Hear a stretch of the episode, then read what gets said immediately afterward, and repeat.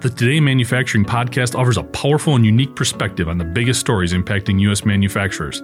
Anna Wells, David Manthey, and Jeff Ranke apply their experience as editors of industry-leading brands Manufacturing.net and Industrial Equipment News in providing in-depth analysis of the latest headlines. Their insight, along with a mix of humor and human interest, makes Today in Manufacturing a go-to source. Keep pace with supply chain challenges, electric vehicle developments, labor struggles, robotics, and more by listening, downloading, and subscribing to the Today in Manufacturing podcast.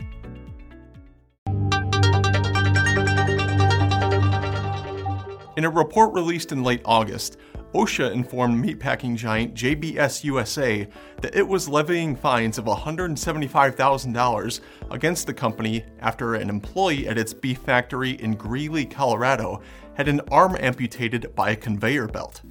The OSHA report, sent to JBS on August 17th, details 5 safety violations at the factory, which does business as Swift Beef Company.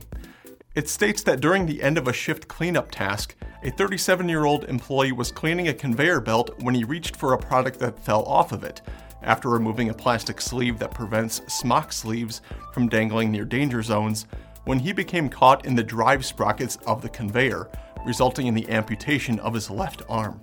The Denver Post quoted the president of the employees' union, United Food and Commercial Workers Local 7, saying, quote, "He was working alone when his arm got caught in the machinery and it pulled him in. He was there for a period of time screaming for help," unquote. OSHA gave JBS until September 20th to correct the violations at the plant, and the Post noted a statement from the company saying it has taken steps to do so. The citations were for 3 serious violations, 1 willful serious violation, and 1 other than serious violation. "Our sympathies go out to our team member who was impacted during the accident," the statement read, according to the Post.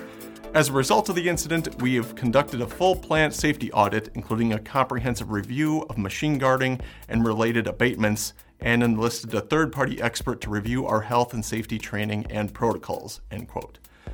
The Post noted other recent fines against the same JBS factory, citing OSHA records showing fines of $27,000 after a worker was lacerated by a kicking cow, and $26,000 after finding employees were spraying 100-degree water without proper protection.